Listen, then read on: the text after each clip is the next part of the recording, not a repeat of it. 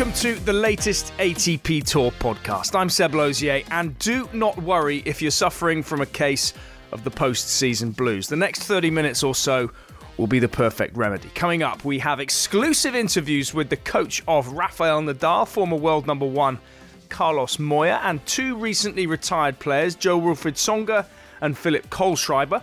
Plus, a week on from his Davis Cup triumph, we hear from Canada's Denis Shapovalov.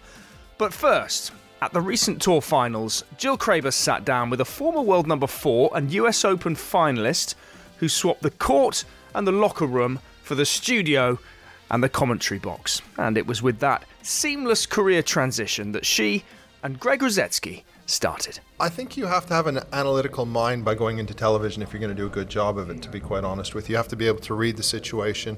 I think there's some beauty in naivety as well when you're a player. When you're younger and don't understand everything, you're a little bit more fearless on the big points as well. So it's a combination of two, but the older you get and the longer you're on tour, you have to realize the situations and what to do at the very biggest moments. So I think commentator, you become even more of a student of the game, but you have to have that sort of mindset when you go into talking about it. Mm-hmm. And it's always interesting for me to see how the sport has progressed. Obviously, I feel like it just keeps getting stronger and stronger. How has it changed in your mind?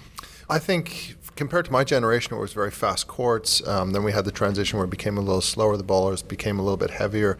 And now, again, it seems like players are getting a lot quicker. Like, if you look at Alcaraz, the fastest player on tour, bar none, 19 years of age, the youngest world number one in the history of the men's tour. He's starting to come forward a little bit, transition to the net, but also because the courts at the U.S. Open were a little bit quicker. So I'm really happy to see the courts at times speeding up. You've got to do one of two things: fast courts, slower ball, slow courts, fast ball, because that allows players to play with more variety. And it has nothing really to do with the racket technology. It's more the string. Once Lexilon came in, it allowed rotation, easier to pass. So if you're not faster, you can't really get into the net and serve and volley because they can dip it into your feet. But right now you have to be an all-arounder. You have to be able to play defense, offense, and if you want to get to the very top, you have to be able to do all of the above. Is that the change that you feel like the sports continue to go in? Is people having more all-around court, coming into the net more? I'm hoping for it. You know, I still miss serve. That's how you played. I still miss the serve and volley, chip and charge days, to be quite honest with you. Usually reminisce about what you watched as a kid. So myself personally, I always watched McEnroe, Borg. I wanted to be McEnroe serving and volleying, while Borg was more of a baseliner. You look at Alcaraz, who's number one. You'd think he's a Rafa fan. He's actually a Federer fan. And Roger reinvented himself by coming forward, taking the ball earlier, getting a new racket. So there's inspiration from your idols as well, and you want to play in that manner. And I think if you want to get to the very top of men's tennis, look at Rune as well, who's coming through with Alcaraz. You know, first time since 2007 that we've had two teenagers in the top 10 in the world since Murray, Djokovic, and those two guys weren't too bad. So the future of men's tennis is very bright, but the more aggressive, the more coming forward, the more I enjoy the game. And you brought up court speed in particular. I just interviewed Patrick Mouratoglou this morning, and he was saying he thinks it's great when all the courts are similar speed, no matter what tournament you go to. Is that something that you agree with, disagree with? Totally disagree, to be quite honest with you. I think part of being a great champion is adapting to different surfaces, different speeds. I think the one issue, which I think all players have been complaining about for years, is the ball, because that creates a lot of injuries with shoulders, arms. So if you had a unified ball throughout the season, that would be a great thing, or a uniform ball for clay court season, grass court season, and hard court season, because that creates injuries for the players. But I always like to think the very best players adjust and find solutions. If it's uniform across the board, there's not those subtle adjustments that need to be made. I mean, my generation, grass was fast, clay was slow, and indoors was pretty quick, and outdoors could be medium. So you had all these different speeds of courts to deal with, which means you had to adjust more and you had to find ways. And nowadays, grass is slow, clay can be faster than grass, and hard courts are all medium slow. I mean, the reason the US Open is always so exciting is because it's one of the fastest courts on the tour, and people can win points through winners rather than unforced errors, because the players are better athletes, they're improving all the time. And I think by having variety and being able to play different styles, it forces you to adapt and become better. And I think my point of view is I don't want like for likeness every week. I think the fan wants to see something different. I think we've been blessed that we've had these long rivalries with Djokovic and obviously Nadal and Federer and Murray and guys like that at the very top. And that's great to have those rivalries, and you need that in the men's and the women's game. But you also have to have new faces, and quicker courts allow maybe the younger generation to break through a little bit easier. Why is that? Well, because you get cheaper points. Okay. If you have a big serve, for example, you can get through the court. Look at Felix right now. I mean, he's serving bombs out there, and especially you can get some cheap points here and there. And if you get nothing, it becomes a physical battle of attrition. It doesn't become, you know, your subtleties of touch or angles or this or that. Yes, you have to use them, but it's who is the physically strongest, especially when you're playing at the majors. The fast courts, I mean, I do feel the men's game has gotten, everyone's gotten faster and stronger. Do you feel that has been a factor of why the athletes have gotten faster, because the courts almost force you to become that way? Well, I think you look at players, it takes them a lot longer to break through because it's become so much more physical, because the courts are medium slow, so they have to basically be able to last longer. Every match is much more difficult. And if you look at players, we've had more come out of university and do well than we've had that younger generation break through. With Alcaraz breaking through, he's the first real teenager we've seen since Rafa to do that. And that's been a long, long time, because Rafa's 36. So you're talking it's taken nearly 17 years to see a teenager win a slam and get to the top in the men's game. Mm-hmm. So I'm glad to see that the courts have gotten a little bit quicker, and the athletes always get better. First it was Ivan Lendl who started the fitness craze. It was Martina Navratilova in the women's game, and then all of a sudden you've had Djokovic, Nadal, Federer, you know, after you had Sampras and Agassi, and they took it ahead from them. And then this new generation with Rune and Alcaraz, they look physically incredible already at such young age. So every generation gets better with technology, with fitness, with diet, and so forth. And that's just the evolution of our sport. What exactly do you feel like they are doing? I mean, I don't know if you had witnessed like how they've been physically getting better, what they've been doing in the gym, what they've been eating. Is that something that you have noticed or experienced? You look at who their coaches are. Alcaraz, Juan Carlos Ferrero, former world number one, unfortunately doesn't get the credit he deserves. A certain guy by the name of Rafa showed up. You know, he won the French Open, U.S. Open finals, number one in the world. And then all of a sudden, in Spain, you're not the idol because one of the greatest of all times, if not the greatest, has shown up.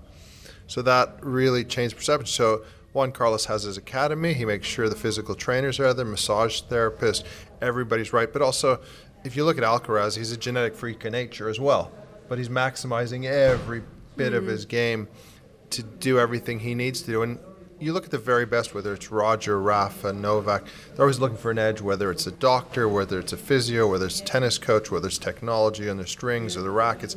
Every little minuscule detail is looked at, and that's what this younger generation is doing. Do you feel like Alcaraz is the fastest tennis player you've seen? Yeah, definitely. Fastest tennis player, not the best mover. The most efficient mover is still Novak Djokovic. And before Novak, it was Federer, and then Novak took it to a level where he can get into full splits and still generate pace, which not many players can do. Alcaraz, pure speed, great, but still doesn't read the game quite as well as the former world number one, who I have a feeling in 2023 wants to get back to that number one position. What can you explain a little bit what you mean by efficient as opposed to quickness, just pure speed? Well, pure speed can get you out of trouble and defend and get you on offense right away, but it's the anticipation of where the ball is, playing the right shot at the right moment so it puts you in the right position. Even though he's number one, Alcaraz, he doesn't do that all the time. Djokovic rarely makes a mistake on his decisions of movement or his decision of positioning or his anticipation of the ball. You know, and that's a scary thing, to be world number one and still have areas to work on. I mean, that's how good, and that's why the whole tennis community is excited by this young Spaniard. And I have to say, even though with his great results, I think indoors is probably his weakest surface and he's most susceptible to beat. Anywhere outdoors, he's going to be a nightmare to play. I think still he hasn't figured out the grass courts, but give him time and I'm sure he'll get there. Yeah, I mean, it's been impressive already with his all-around court play, and that him and Rune and Sitsipas and a lot of these players have been able to beat the guys at the top, but the longevity of the top 3, 4, 5, if you want to include Wawrinka as well, why have they been able to not been able to these others not be able to break through? Well, scar tissue, and do they believe they can beat them? Yeah, you know, that's half the battle, and they've managed to stay healthy. I mean, Novak is in phenomenal shape, only one surgery on his elbow. Rafa, when he first came out, we all thought he was going to be done at 28 because of the physicality he played with. I mean, he's incredible at enduring and managing injuries, dealing with pain. Federer, 41, had to retire because the knees are basically done. So you've got to think, okay, incredible. But also felt that there was a generation before this one has just happened that almost showed those guys too much respect. I mean, in my generation, anybody in the top 10 believed they could beat Sampras, Agassi, Becker, Edberg, those guys at the top. Even if you weren't good enough, you'd still be able to throw it on the line, and the courts were a lot quicker, so it was maybe a little bit easier for the upset. With everything being consistently the same, it favors the top players a little bit more, which makes their life a little bit easier. And, you know, you kind of get the sense right now this new generation of 19, 20, 22-year-olds are ready. That generation of Zverev, team, those guys haven't really managed to step up and beat them at the majors. They've beaten them at, you know, the ATP finals, they've beaten them at Master Series, but they haven't beaten them when it's 3 out of 5, and that's where you separate the boys from the men, as I like to say. Yes. Well, that's awesome. We love hearing your insight. Thank you so much for joining us. I know you're a busy guy. Thank you for having me on. Greg Rusedski with Jill Craybas, and talking about how the game is changing, and now we switch to a player who, despite all that change, is still right up there at the top. That is Rafael Nadal. And Richard Connolly recently enjoyed a rare interview with his coach, Carlos Moya. Carlos, thank you so much for speaking to us at the end of the year. It's been an extraordinary year for the team, for Rafa and for you. What words would you use to describe it? Yeah, it's been great. The last part of the year has not been that good, but he's won 2 slams this year, so even 2 slams, it has to be a good year. It's true that the first half of the year was unbelievable. We did not expect that to happen, but with Rafa, always you can expect the best from him, and yeah, so it has to be a good year, and yeah, hopefully next year is going to be at least as good as this one. What plans have you got for the off season? How long have you been thinking about that? Well, off seasons are not what they used to be when 20, 25 years ago, when you had 2-3 months of getting ready for the next season. Now it's different, and at the stage of his career, you have to have some rest during the season to try to get to play throughout the whole year. So yeah, he will have just 2-3 weeks to get ready for Australia, and then we will see, because like this year he played just 11 events, I think. So you have to deal with unexpected things, injuries, and whatever comes, you have to deal with that. So yeah, we'll see what's coming next, and yeah, but he'll be ready to play well, I guess. What's that been like for you? It's not easy to control what's coming. As a coach, I guess you want to control things. Yeah, but there are so many things that you cannot control, and this is an individual sport, and you cannot hide. I mean, if you are not healthy, you are not playing well, there's nobody's going to cover you. So you have to deal with that. With the experience that you had in the past, you have to see or try to guess what's best for him, and we have a strong team around him that we have our ideas and our experience from the past. But yeah, he's 36 and a half years, so more things are happening every year, but yeah, it's going to be a great year. It's very exciting to be part of his team, and for sure he's going to be successful 2023 as well. And he's, of course, a famously intense player, a famously intense practicer. Every time he practices, it's like the last practice you'll ever see. It's a real part of what makes him who he is. But I wonder, as the years go by, whether that intensity, you can ever see that intensity changing in his practice to allow him to play longer. Well, maybe not the intensity, but how long we practice. Yeah, it's impossible to stop him, to stop that intensity, because like you said, it's what made him who he is.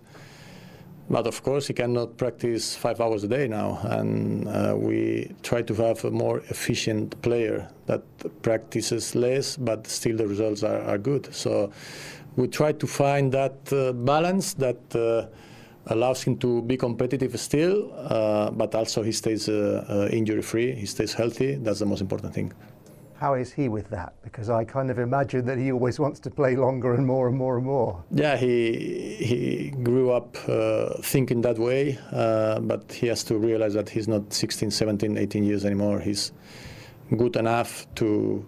he doesn't need to spend so many hours on the practice court because he's still good, he's still competitive. Like I said, we have to find the balance of trying to practice less than he used to do, but be competitive. So yeah, that's not easy, but it's easier to have a player like him, that he's that talented, he's that good, that you can have that. And now he's a dad too, of course. He's got that extra incentive to be efficient with his practice so he can spend more time with his family. Yeah, that's right. That's a new situation in his career.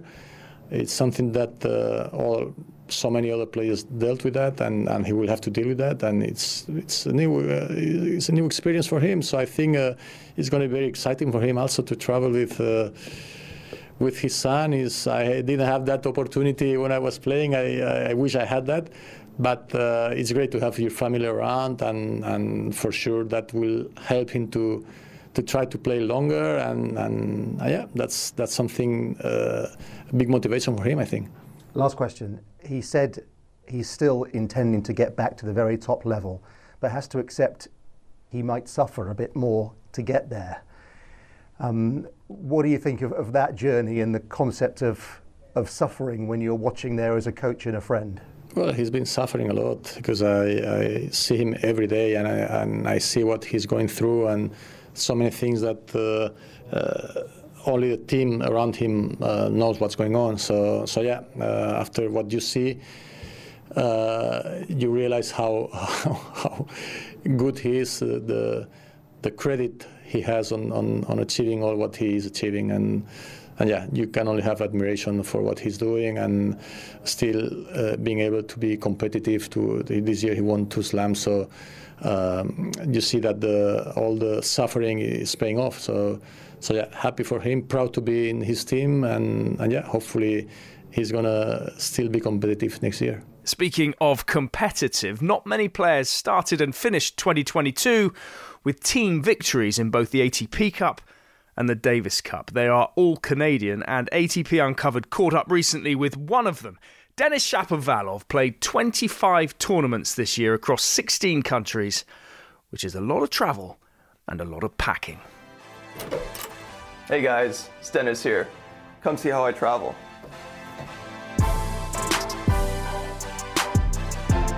So, first thing, probably Nintendo Switch. Always gotta have it. Never know when you're bored, especially on flights and stuff. What games do you have? What are your favorite ones? Mario Kart's probably up there. Mario Party. Play with my girlfriend quite a lot. When I'm bored and I just need to kill time, I just play some Minecraft. That kills so much time. It's pretty boring, but then you want to build a house, it takes like hours. So your Minecraft game's pretty strong. I think it's pretty strong, yeah. I think it's pretty good. Got tension device, always have to travel with this. Basically put this on the strings of my rackets to see how the tension's coming out, especially first couple rackets of a new tournament. Definitely super important. Obviously, I'm very powerful with my game, very offensive, so it's important that, that I can have full swing on my shots and still know that the ball's gonna go in.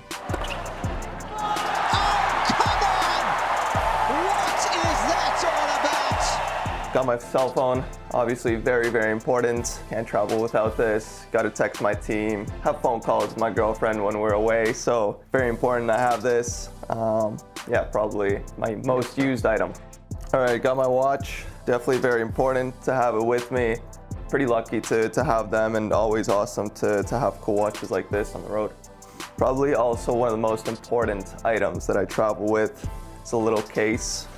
A little surprise in there. I got Monopoly Deal. Always play with the team. Many games, waiting for matches, waiting for practices, We even got like a ranking system going on. Obviously, I'm at the top, but yeah, I think the others are trying to catch up. But I'm obviously the best player on my team in Monopoly Deal. You got the Nintendo Switch games and you got the card games. Exactly, gotta switch it up. Another one is obviously my hair gel. Always gotta have it. Gotta make my hair look somewhat decent. It's tough in the morning sometimes, so definitely a very useful tool. What's your favorite hairstyle of yours? Oof, I don't know, that's the thing. Like, I like to change it up, so obviously like the short hair, like it kind of slicked back, but sometimes I do miss the flow and like to go back to it. What's some of your favorite things about traveling? Just exploring different cities, different cultures, different vibes. Every place that we go to is special in their own way, so it's always awesome to kind of explore that and also just kind of find your spots that you like in every city. Hey, we went to this cafe by the hotel today. Dude, I'm telling you, the best coffee I've ever had in my life. Best coffee I've ever had. It was a joke. What's your favorite city that you've been to? A couple different ones, I think. Obviously, Melbourne is up there. New York, they're obviously very different. I think New York's very energetic. Melbourne reminds me a lot of Toronto. And as well as I think Stockholm is an unbelievable city. I always love going there. Obviously, I've got great success winning my title there. Obviously, got my girlfriend living there, so it's a really cool place to be. Thanks for watching. This is how I travel. And while we're with Shapovalov, let's hear about Denis's signature shot, the single-handed jump backhand from the man himself, speaking with Ursin Caderas. It actually comes from juniors, especially when I was small. A lot of people would get the ball up to my backhand, and I remember, I think one practice or one match, I just got kind of tired of going back all the time, so I hit a couple in the air, and they worked out well, and yeah, it's just kind of been a natural shot for me. Is it a weapon as well, or is it just style? I think it can be a weapon, especially if I hit it well. I think it's you get a pretty good angle from it. I can pretty much hit down on it, so the ball comes pretty quick through the court, even if the opponents can get a racket on it. And how do you decide when's a good time to use it? It's just kind of in the moment kind of thing, when you pick your shot, what you want to go for. If I see the right ball coming, then I'll probably go for it. Does it give you, in some sense, a tactical advantage over your opponent? Not necessarily. I think it's just one of those kind of good-looking shots, but it's not like it's not a shot I'll hit all the time. But if it is the right ball, I do think it could be effective. And it could be intimidating. Yeah, definitely, maybe. If you hit it right, if you don't, then it's intimidating the other way. Then you look like a goon. Then. Yeah, exactly. Use it wisely. Yeah, exactly. So how often do you use it? Again, maybe once or twice in a match, maybe once or twice in a tournament, really. It just depends on the right moment, the right shot. I try not to overuse it as well, keep it kind of, a flashy thing, not something you get to see every day. So, yeah, it just kind of in the moment thing.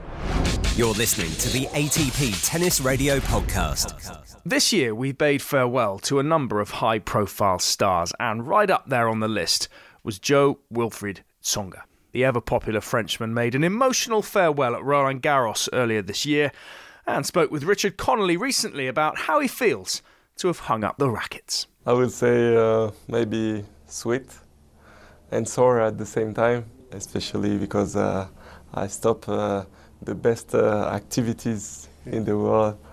For me it was just an honor, to step in on the court against the best player in the world, give my best, try to communicate, my joy, spirit to the fan, and that's why it's sweet, because now I can take care of my family, enjoy my time, do whatever I want. If I want to take a second beer, I can, but sore at the same time because it's gonna miss me a lot, of course. You don't look like you've taken too many second beers, I must say. Sometimes, appearances can deceive. Yeah, exactly, can deceive. Is this the first time you've been around the tennis world since Roland Garros. I wonder what it's like to come back to the tennis world and see some familiar faces. It's not the first time. I would say it's the first time at this level, because we are here at the NITO ATP finals, Joe, these days. Exactly, that's why I say that. That's why it was time to stop. So the ATP finals, and now I can see, you know, all the new generation playing, doing the jobs. They do it well. Yeah. I enjoy a lot today to watch tennis and watch those guys. You know, they prove also that tennis is not boring. All the character can be on court, can express themselves, and especially in these sports. And yeah, today I'm just really happy of what I'm watching. Who do you like watching in particular of the new guys? You know, most of them. You know, it's always exciting also to see, you know, new. I don't know if you say that, confrontation. New rivalries. New rivalries. Yeah. And yeah, and I like to see all of them. It's not on only one. For me, tennis always been an entertainment, and I hope it's gonna stay like this. Your rivalries, when you reflect on your career, I mean, there's the titles, of course, but there are the wins against the greatest players in history. What have we got? 6 against Novak, 6 against Roger, 4 against Rafa. When you're old and you have grandchildren, are they going to be things that you think about, those wins? Because you were really part of this historic time. I will only talk about the victories. I will say, look, your granddad, he was against Federer, but I will never talk about the losses. No, but just joking. I mean, it's like I said, for me it was an honor to step in with all these players. You know, I don't know how many times they will be the biggest players ever, but it's gonna stay. I would say 25 years. At least, and during this time, you know, and even after, I will always be proud to be part of this, because today to play tennis, you know, you have to be two on court, and they need opponents, you know, to achieve what they achieve, and one of the things in my career who make me proud is that I was able to compete with them even in the best moment, you know, even in final, semi-final, in big tournaments, and it's one thing I'm proud of. Who was your toughest opponent? It's difficult for me to say the toughest, but one who gave me a hard time was Andy Murray. He beat me so many times, and it was difficult every time. When I saw the draw, I was praying to be on another part, and yeah, Andy was a terrible player for me. I wonder what you're going to replace the energy and the joy of tennis with. You know, I think, and I showed that I came with my joy on the tour. You know, so for me it's something just natural. I'm not forcing it. You know, it's and you can see on my face if I force it, because if I'm not happy, you can see it too. So yeah, I mean, it's a way to live, to be just happy, take the positive in every situation, even the worst. And yeah, today I came with this, and I will leave the tour also with my joy. So for me, it's not a problem. I keep moving forward, and we'll see how it goes. Jo-Wilfried Tsonga speaking with Richard Connolly. And while he chose Roland Garros to say goodbye, Germany's clay court-loving Philip Kohlschreiber picked the green grass of Wimbledon as the place to bow out. And he spoke with Jill Craybas. It's been a long process, and the process was hard, but the decision was easy at the end, because the first thought to stop playing professional tennis came maybe 2 to 3 years earlier.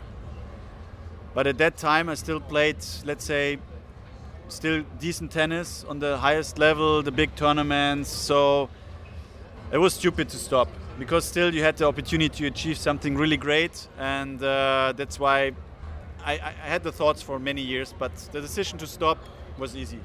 So well, how hard is that to play under those circumstances when you know you should maybe feel like you want to stop, but then you continue to play? Was that hard? Yeah, it's hard, because I did maybe the last year especially, I have to say, I played tennis without joy, maybe. You know, I don't want to make it now too dramatic. It's not that bad that I was in a crisis, but I played so many years professional tennis, and at the end it wasn't the real joy factor anymore. That's why a few weeks were kind of like, yeah, making me sad, and that's why I started to having the thoughts more and more what I'm doing on this tournament, and I feel like, okay, that's actually the right motivation to stop, you know. And luckily I didn't have the injury to stop my career or something like this, so I could, or I made my decision on my own terms, and I think this is something not everybody can do. Yeah. Well, let's talk about the joyous moments of your career. I mean, you've had a phenomenal career. Congratulations. Top 20 and 8 titles overall. What were some of those most joyous moments for you, would you say?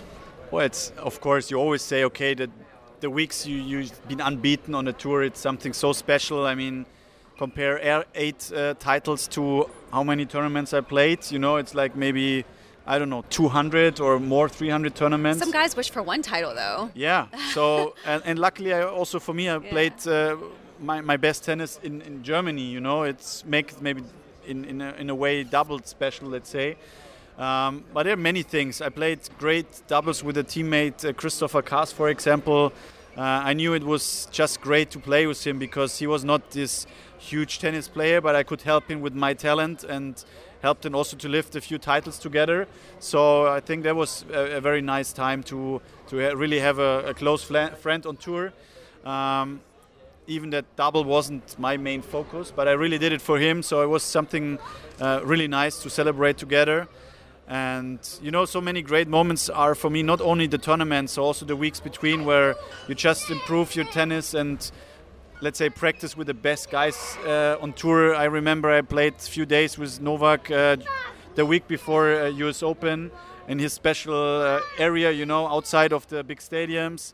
And it was just nice. It's different than you practice with these guys on the tournament side. And it's...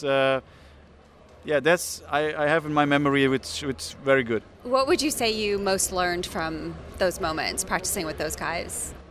That they are actually, you know, most of the time very relaxed, but they really can switch it on. Like the crunch time, like you want to call it, they have the full focus. So they are really good to be relaxed and enjoy the tennis, the practice, the workout.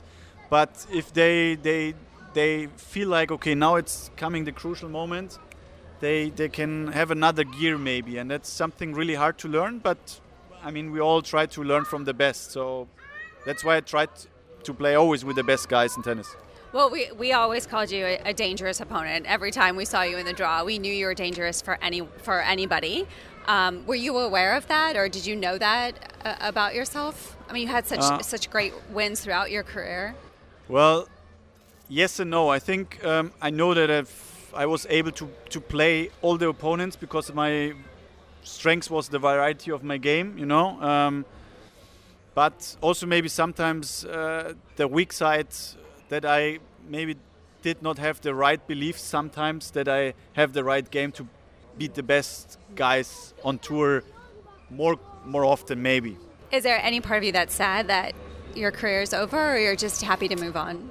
No, I'm very happy to move on, but I don't know if I don't want to say it's only because of it's a sports career. I think if you get older, sometimes you have the thoughts, I might change something when I was younger, you know. I have that also in tennis.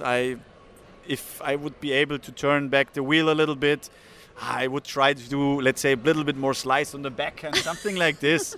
But we all know it's not possible, so I'm very happy what... the future brings. And what does the future bring for you? Do you have plans? Until the end of the year, I will really do nothing. I played a little bit more golf. I enjoyed to work out in the gym, lifting more heavy weights than during all over my career. But I'm going to stick in tennis, I think. I'm helping, for sure, some young ones in Germany to improve their game. I'm going to play my own tennis a little bit more next year in some German club matches. And maybe also do some jobs in the media. But nothing is fixed now. But I think that's like this little general plan. Good luck to Philip Kohlschreiber, Jo-Wilfried Tsonga and all the other players who called time on their careers this year. I'm Seb Lauzier. Join us in the week for more exclusive interviews, and I will be back next Sunday with more of the world's top players and coaches. Of that, you can be sure. Thanks for listening. See you then.